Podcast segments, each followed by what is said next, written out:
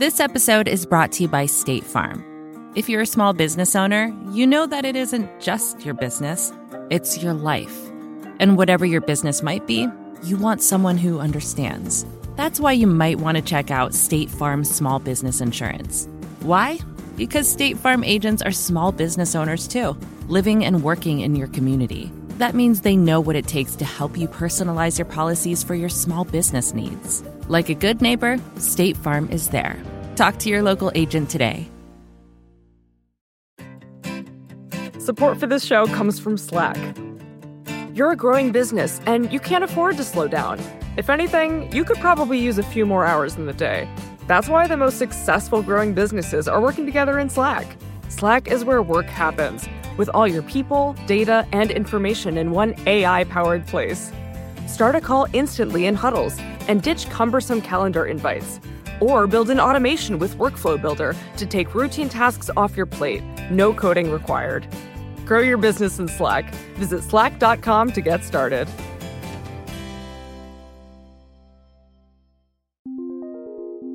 One of the analysts asked John Antioco, the CEO of Blockbuster, what do you think of Netflix? And he was furious. He's like, do not ask me about that stupid little company.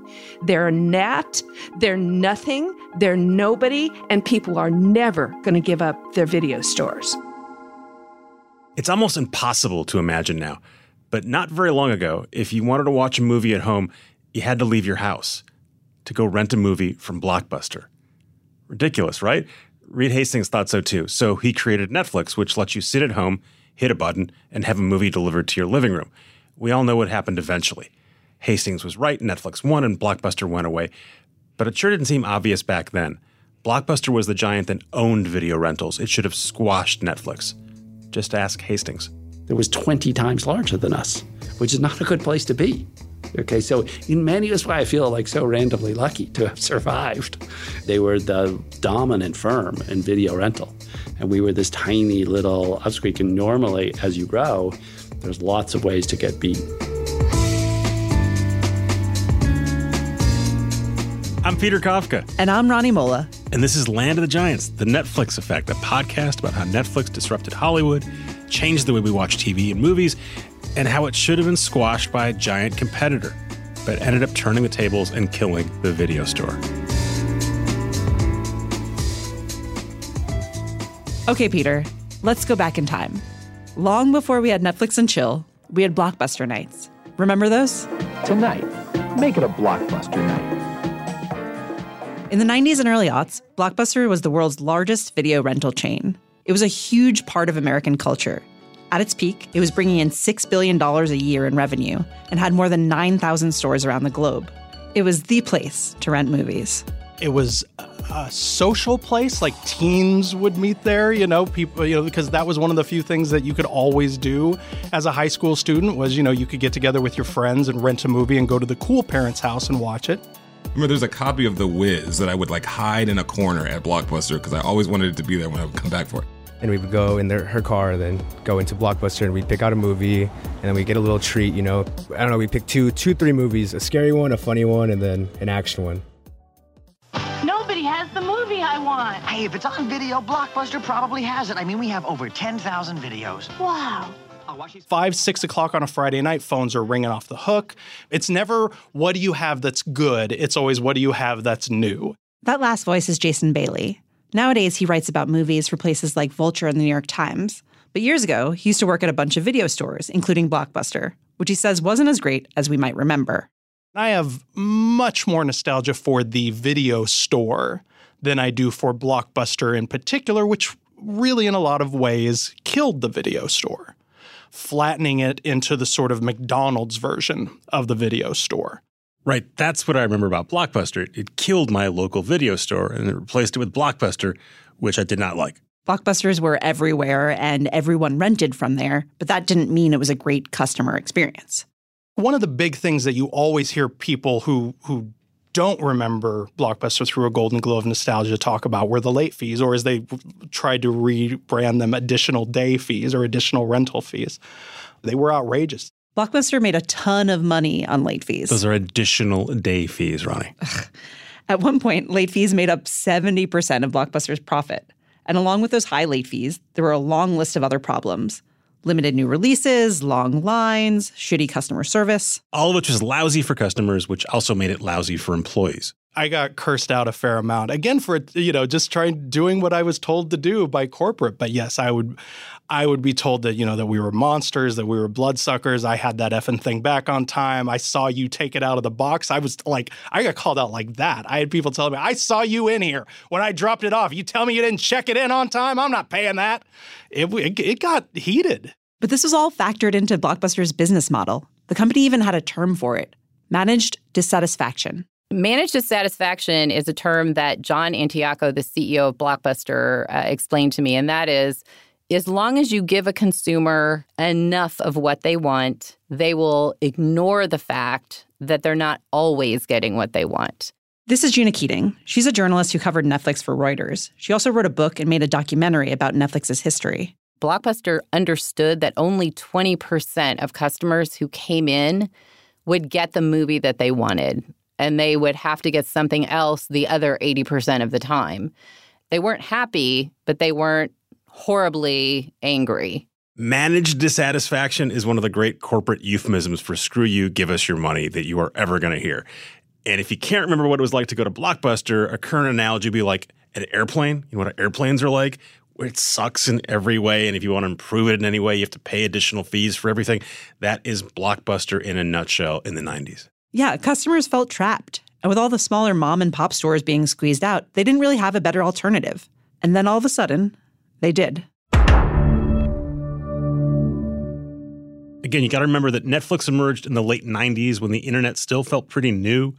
Amazon was just becoming really successful selling books online. They were doing it cheaper than the competition and they didn't have to operate stores.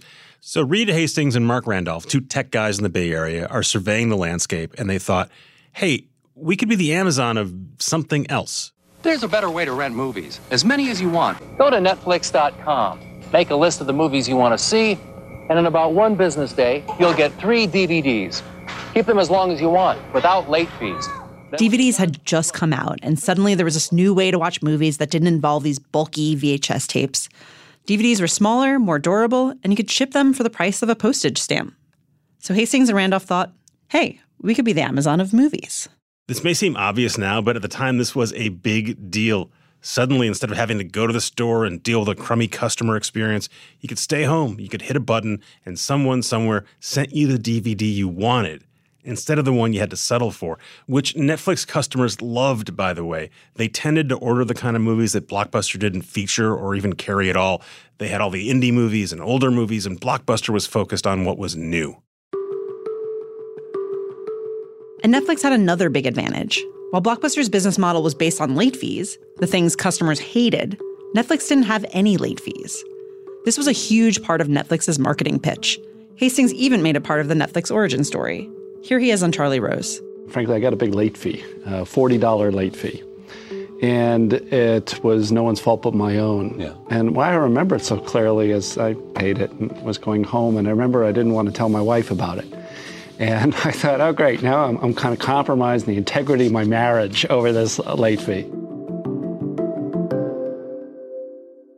In the year 2000, Netflix was growing. It had a small but loyal customer base. But keep in mind, this was also right around the time of the dot com bubble bursting, and Netflix was going up against Blockbuster, which was gigantic.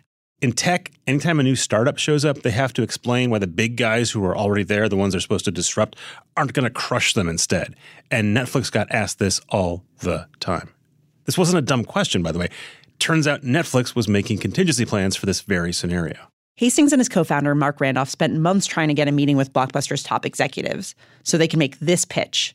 They would sell their company to Blockbuster for $50 million. Then Blockbuster would keep running its stores, and Netflix would run Blockbuster.com. They basically got laughed out of the building. And keep in mind, Blockbuster is a $6 billion company at the time. This is what it would call a tuck in, right? 50 million bucks means nothing to Blockbuster. It's a rounding error. So it easily could have bought Netflix if it wanted to, and it still ignored it. Blockbuster was acting totally unconcerned about Netflix. But Netflix did have some reasons to be optimistic. It was the first to do online rentals, and it was growing really fast. And Blockbuster was underestimating it. Patty McCord, Netflix's former head of HR, remembers hearing Blockbuster executives talk about Netflix on an earnings call. Actually, she remembers hearing them refuse to talk about Netflix on an earnings call. One of the analysts asked John Antioco, the CEO of Blockbuster, what do you think of Netflix? And he was furious. He's like, do not ask me about that stupid little company. They're a gnat, they're nothing, they're nobody, and people are never going to give up their video stores. So stop asking me about them. Back at the Netflix office, McCord was thrilled. I'm looking at my CMO, and behind her head are our subscriber numbers on a whiteboard. And, you know, I mean, in that graph, it's just like up and to the right. But we looked at each other and went, oh, they don't know. They don't know. And we got all the people in the company together and we were like, seriously, don't brag. As far as are concerned, we're nobody. Lay low, lay low, lay low.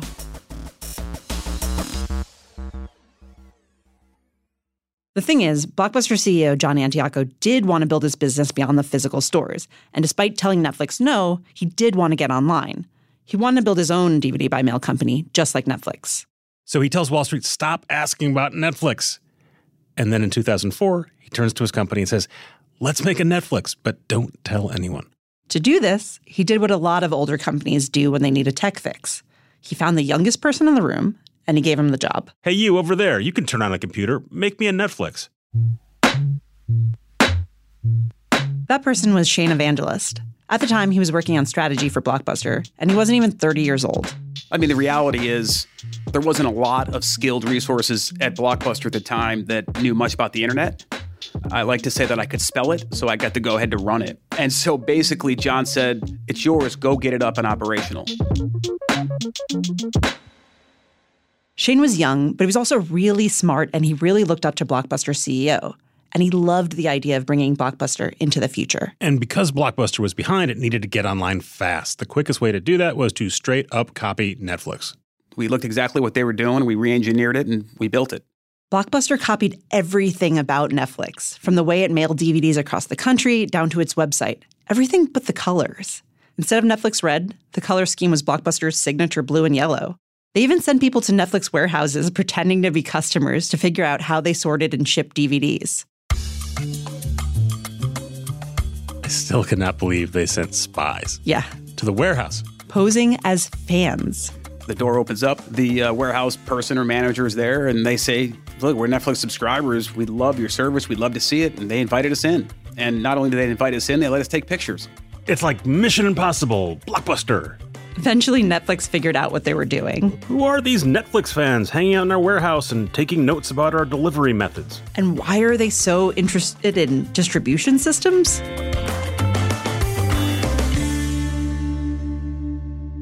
Netflix was a smaller business, but it was better at the internet. It had been working on sending DVDs by mail for years at this point. Blockbuster, in a way, was acting like it was the startup. And what we did a very good job on the online team is painted them as Goliath and we were David. They were pretty belittling of us at the time. They believed that Blockbuster had no chance to compete with them. Evangelist and his team launched Blockbuster Online in 2004, four years after Netflix had tried to sell itself to Blockbuster. It was basically Netflix, except it had more titles, was cheaper, and it had the Blockbuster name. It got off to a strong start. Blockbuster Online priced the service at 15 bucks a month, which is cheaper than Netflix at the time. And Blockbuster was good at marketing. They had a great ad in the Super Bowl. I'm going to pick up a movie from Blockbuster. Okay, drive safely. So in the ad, a guy tells his wife he's going to get a movie. He gets in his car, he backs down the driveway, he opens the mailbox, he pulls out a Blockbuster DVD. Now Blockbuster is as close as your mailbox. Introducing Blockbuster Online. Choose your movies online, receive and return them by mail. Enjoy. And I remember when we launched the Super Bowl commercial the first time out of the gate, and the numbers went crazy. McNabb throws, touchdown Philadelphia. This is the 2005 Super Bowl when Tom Brady and the Patriots beat the Eagles by three points. And the New England Patriots will be the first dynasty of the 21st century.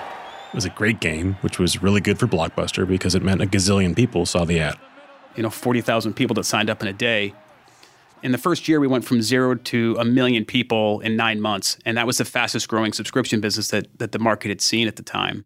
Netflix took five years to get to a million subscribers. It took Blockbuster less than a year. This was a huge win for Blockbuster. It was successfully fighting back, landing this big punch. And then they landed another one.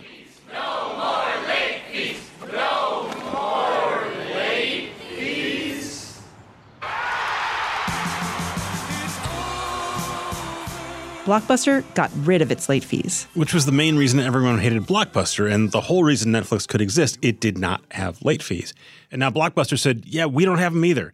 So you see, Blockbuster was doing the thing the established company is supposed to do when a challenger comes for it. It was responding correctly, it was doing the right thing. Right. It was acting like Blockbuster was the nimble startup. This big giant company was willing to say, okay, we were wrong, and we're going to turn this giant ship around. So the big guys are starting to scare the little guys. And while Blockbuster's CEO didn't want to talk about Netflix on investor calls, Blockbuster sort of became the only thing Netflix was talking about on its calls. It would have been the Q1 earnings call for 2005. This is Steve Swasey. He had just started as Netflix's head of PR at the time. I literally went through the transcript the next day and highlighted Blockbuster versus Netflix. We use the word Blockbuster, I think, three times more than we use the word Netflix. We were fixated on Blockbuster. I mean, obviously, it's a competitor. We've got to acknowledge them. But let's not talk about Blockbuster. Let's talk about how much Netflix has improved. But in 2006, Blockbuster did something that everyone at Netflix had to talk about. It made its strongest power play yet and launched a new service, Total Access. Blockbuster Total Access Netflix. Essentially, they work the same way. You order movies online, they come right to your mailbox, you watch them, then mail them back in a prepaid envelope. But what if you're thinking, let's watch another movie right away? With Netflix, you mail them back and wait. But only Blockbuster gives you the option of bringing them back to the store and exchanging them, no extra charge. Here's your new movie, sir. So Total Access was Blockbuster's Netflix killer, marrying Blockbuster Online, their Netflix clone, with Blockbuster's huge base of stores. So if you're a Blockbuster customer, you get two services for the price of one. That is a very, very strong deal. Again, Steve Swasey. Blockbuster did everything, and in one of the one of the earnings calls, Reed said, "Blockbuster's throwing everything at us except the kitchen sink." And John Antioco, the CEO of Blockbuster at the time, had a sense of humor because a couple of days later, in UPS arrives a kitchen sink, a huge box, and you open it up, and there was a kitchen sink. So they literally threw a kitchen sink at us as well. You don't normally think of CEOs of giant companies having a sense of humor. You don't, but Antioco could afford to crack jokes because Total Access was working. For the first time ever, Netflix lost subscribers and its stock plummeted. Most new online DVD subscribers were going to Blockbuster. So just a couple of years after launching online, it was well on its way to catching up to Netflix. Blockbuster was doing everything right. It was pivoting quickly. It was defending itself from a startup that was trying to eat its lunch. It was making moves that would keep it from becoming obsolete as everything moved online. And this was all beginning to work. It looked like nothing could stop Blockbuster. Except for one major problem that threatened everything Blockbuster had accomplished, or more accurately, one angry investor. That's after the break.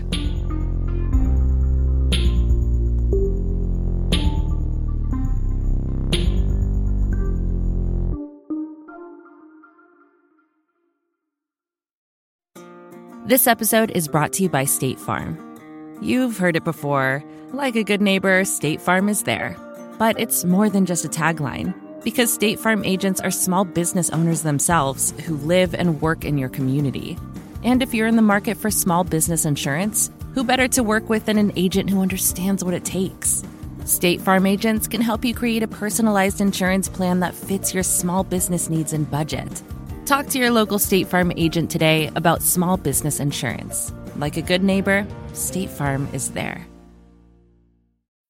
When you need mealtime inspiration, it's worth shopping Kroger, where you'll find over 30,000 mouthwatering choices that excite your inner foodie. And no matter what tasty choice you make, you'll enjoy our everyday low prices, plus extra ways to save, like digital coupons worth over $600 each week. You can also save up to $1 off per gallon at the pump with fuel points. More savings and more inspiring flavors make shopping Kroger worth it every time. Kroger, fresh for everyone. Fuel restrictions apply.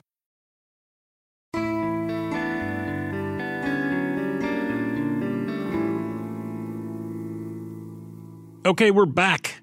So in 2006, Blockbuster had just launched Total Access, its new service that combined renting DVDs online with renting DVDs in stores. It's Netflix plus Blockbuster. And it's cheaper, and Blockbuster got rid of its late fees, the thing people hated most about Blockbuster, even though those late fees were hugely profitable for them. So, again, if we're studying this in business school, we say, Good job, Blockbuster. You are doing everything right. This is how you stamp out a challenger. Right, it's working out.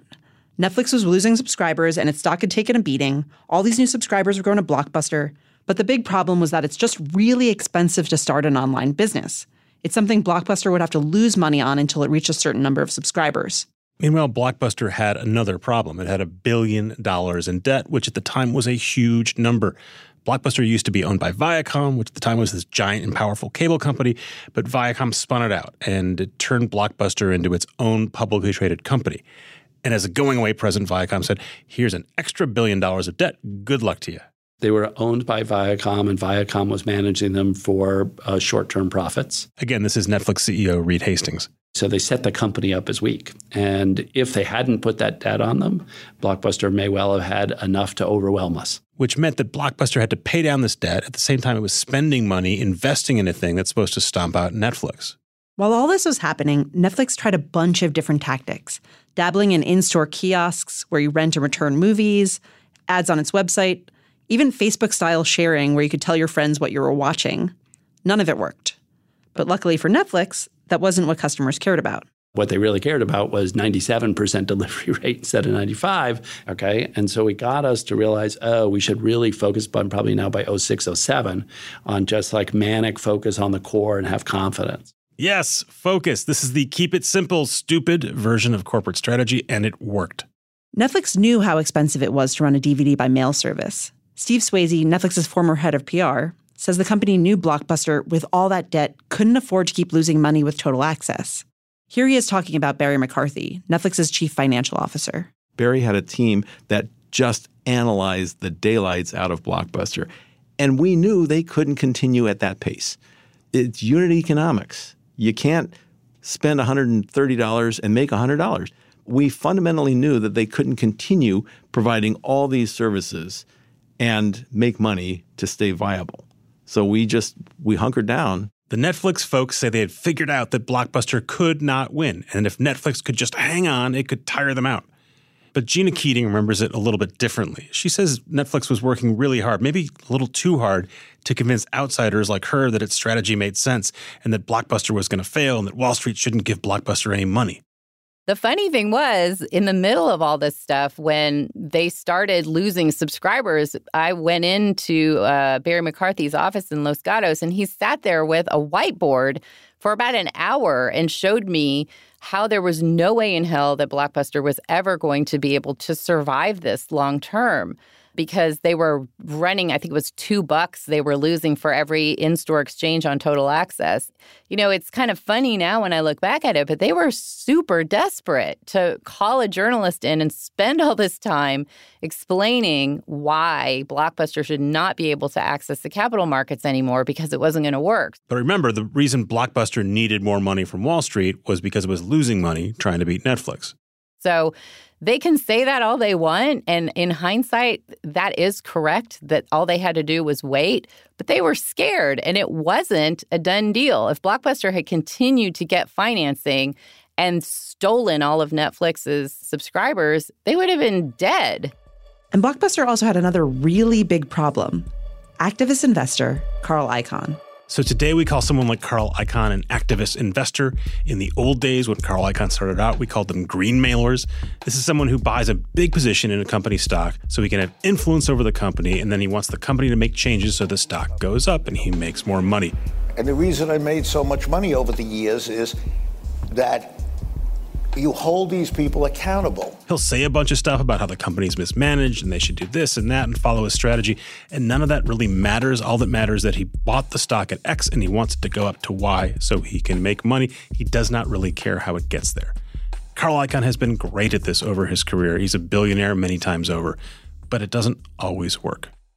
Just as Blockbuster got its online business off the ground, Carl Icahn came in and bought a bunch of shares of Blockbuster and got several seats on its board. So he just busts in Kool Aid Man style and goes, I'm here. Now you got to deal with me because I own part of your company. Listen to me on Carl Icahn. Right. And it's bad news when Carl Icahn comes a knocking. It is not cool when Carl shows up.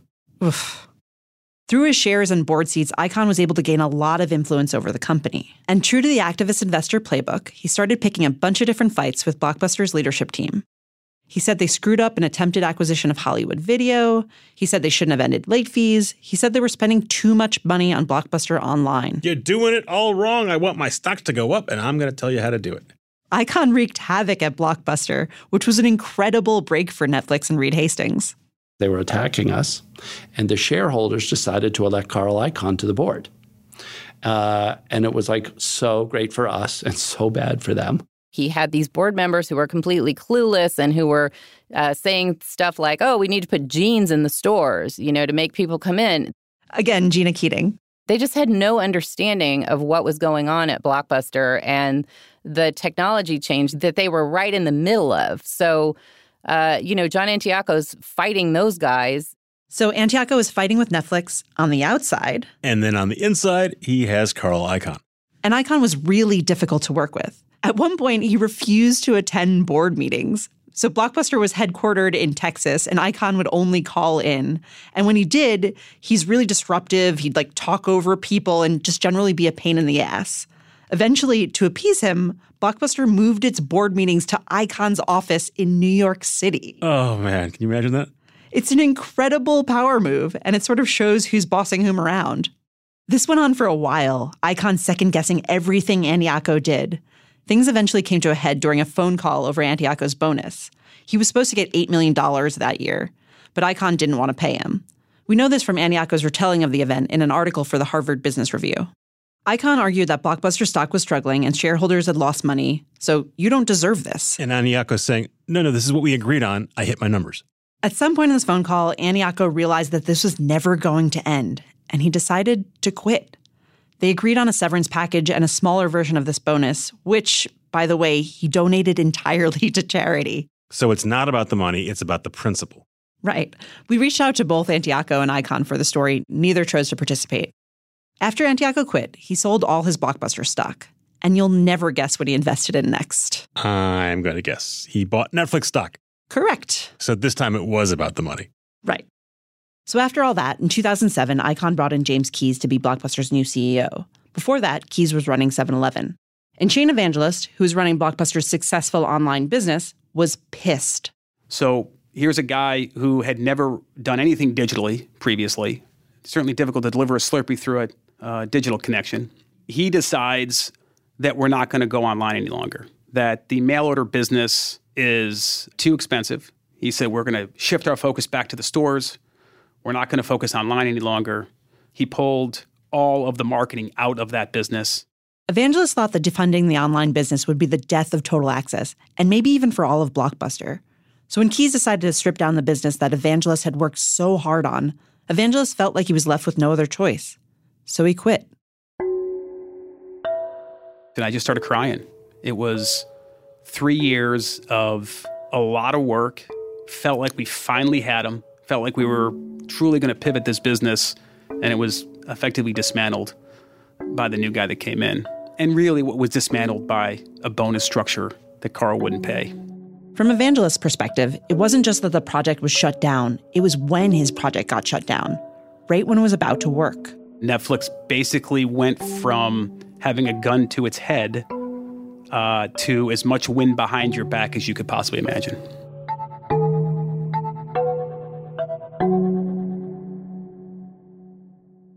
When former 7 Eleven head James Keyes came in as CEO, he was focused on two things the physical stores and the debt. This is Keyes. When we were dealing with over a billion dollars of debt at that time, I don't think Netflix had much of any debt. The challenge with a company with debt is you have to pay it back. And we had a, a, a payback due in 2009. The difference is that when you're trying to manage a public company, you have a responsibility to all the shareholders and to protect the integrity of, of that equity and that shareholder base and your debt holders. We were growing the online business, yes. We were competing with Netflix, but we were competing in a very different way with a very different balance sheet. So I'm going to translate that. We had to grow the company and make Carl Icahn happy, and we also had to pay down this debt. We had to do two things at once. And Netflix didn't have this problem. It didn't have debt. It just had investors that wanted their stock to go up. So even though we are the much bigger company, we're not really in a fair fight. That is what James Keyes is saying. If we had continued investing in the online business the way we had, it would have forced us to restructure the company. One more thing. While all of this was going on, there was a huge recession. This was 2008. Financial institutions like Lehman Brothers and Bear Stearns went under. Wall Street guys lost their jobs. They were sobbing on the trading floor. The US government had to bail out Wall Street and the auto industry at the same time. It was suddenly the worst time to have debt. The banks were virtually shut down, not lending any new debt. It was the timing of the payback that was required which then forced us to have to refinance that debt in extreme conditions. So, in other words, if you didn't meet certain performance criteria, the bank had the right to force you into bankruptcy or to take back that debt. And by 2010, the biggest video store in the world, Netflix's biggest competitor, hit rock bottom. Blockbuster's business is a flop, so to speak. The movie rental chain is getting ready to file for bankruptcy as early as next month. This really is the end of an era. Yeah, this was a tough day for James Keyes, who remember had only been CEO of this company for a couple of years. I remember one day waking up and seeing my my full color picture with a Pinocchio nose in the New York Post. You haven't lived until you've been until you see your own image with a Pinocchio nose in the New York Post. And uh, I think the big headline was Blockbusted. The same year Blockbuster filed for bankruptcy, Netflix hit 20 million subscribers. It also started expanding outside the US. So Netflix's plan to wait Blockbuster out worked. Well, they had a little help. It was so lucky. I mean, so lucky. And I think that they need to thank Carl Icahn every single day because that right there is the number one reason why Blockbuster lost.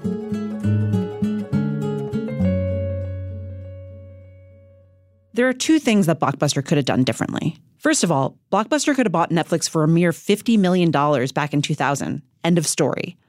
Or it could have refinanced its debt long before 2009 when no one would lend the company money. A nerdy note about debt here, but an important one. This whole story is about how Blockbuster was just crushed by a billion dollars of debt in 2009. Today, as we're recording this in 2020, Netflix has about $15 billion in debt. It runs the entire company on debt. Wall Street seems totally cool with it. Different companies, different times, but I, I know it upsets the Blockbuster guys to hear about it even now. But this also didn't happen in a vacuum. There was a lot of stuff going on in the economy and the culture that really shaped how this panned out. The way people consumed media and everything was changing. So think about what was happening in 2009 and 2010. A lot of things were really changing in a significant way. The internet had gone from novelty to ubiquity. Broadband was coming to most people's homes. Lots of folks now had cell phones. They've got iPhones where you can hit a button, you can watch something on a screen immediately. Physical stores were starting to go away because you didn't need to get in a car or go on a subway to get something. You could have that thing delivered to you because you were using the internet. Netflix got its timing right and it got out of a near death experience. It also figured out eventually that it had to stick to what it did best getting people videos to watch. Here's Hastings again. And that lesson got seared into us. And then since then, you know, we're like crazy manic. We're going to do the best movies, the best series, you know, global, internet, why haven't we acquired 15 companies like everybody else? Why haven't we gone into video gaming and news and sports and advertising, you know? And so it's this maniac focus of let's have the self confidence to believe in the size of the opportunity and that we're going to um, really help consumers if we focus on doing the thing we do better and better, as opposed to a little bit of everything. This is a standard business lesson, and it's a standard business lesson that people always overlook. If you want to do something well, do that one thing. But that one thing almost wasn't enough. Not long after Shane Evangelist, the former head of Blockbuster Online, left the company, he ended up at a dinner party with his former arch nemesis, Netflix CEO Reed Hastings. And we're sitting across from the table. It's the first time I've met Reed. And it's pretty cordial for the first hour. And then it's, what were you thinking when? And we went back and forth and back and forth. Uh, and it was a fascinating evening uh, to hear their logic behind what they were doing, for him to hear our logic behind what we were doing.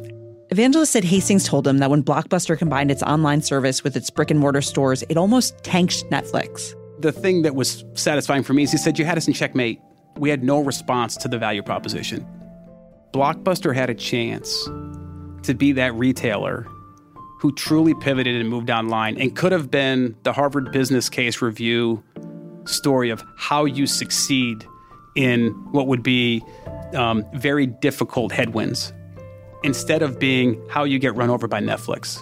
In other words, Netflix didn't kill Blockbuster. Blockbuster killed Blockbuster. So, Peter, Blockbuster's not actually completely dead. There's still a little trace element left.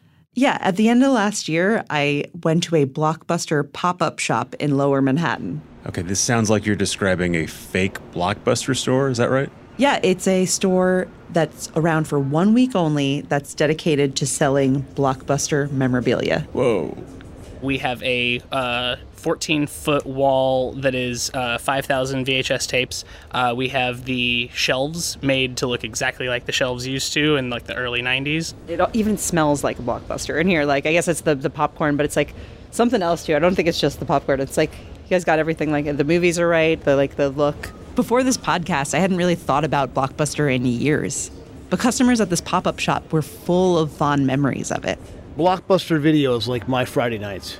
So it immediately brought me back to like 92. You miss the feeling of just going there like on a Friday night and then just like picking out movies. I'm here because I used to go to Blockbuster every Friday with my family and with my brother. And so I was trying to figure out a Christmas gift to get him. And this seemed like the perfect gift because we used to do this all the time.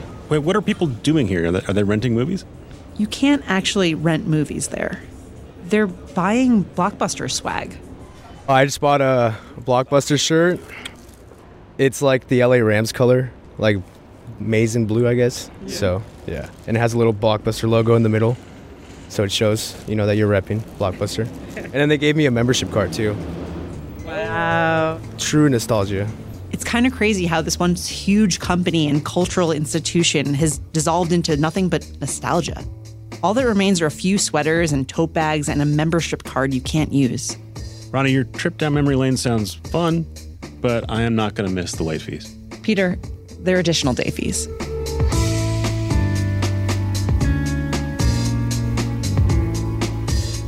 Rani, we are done. That's a wrap.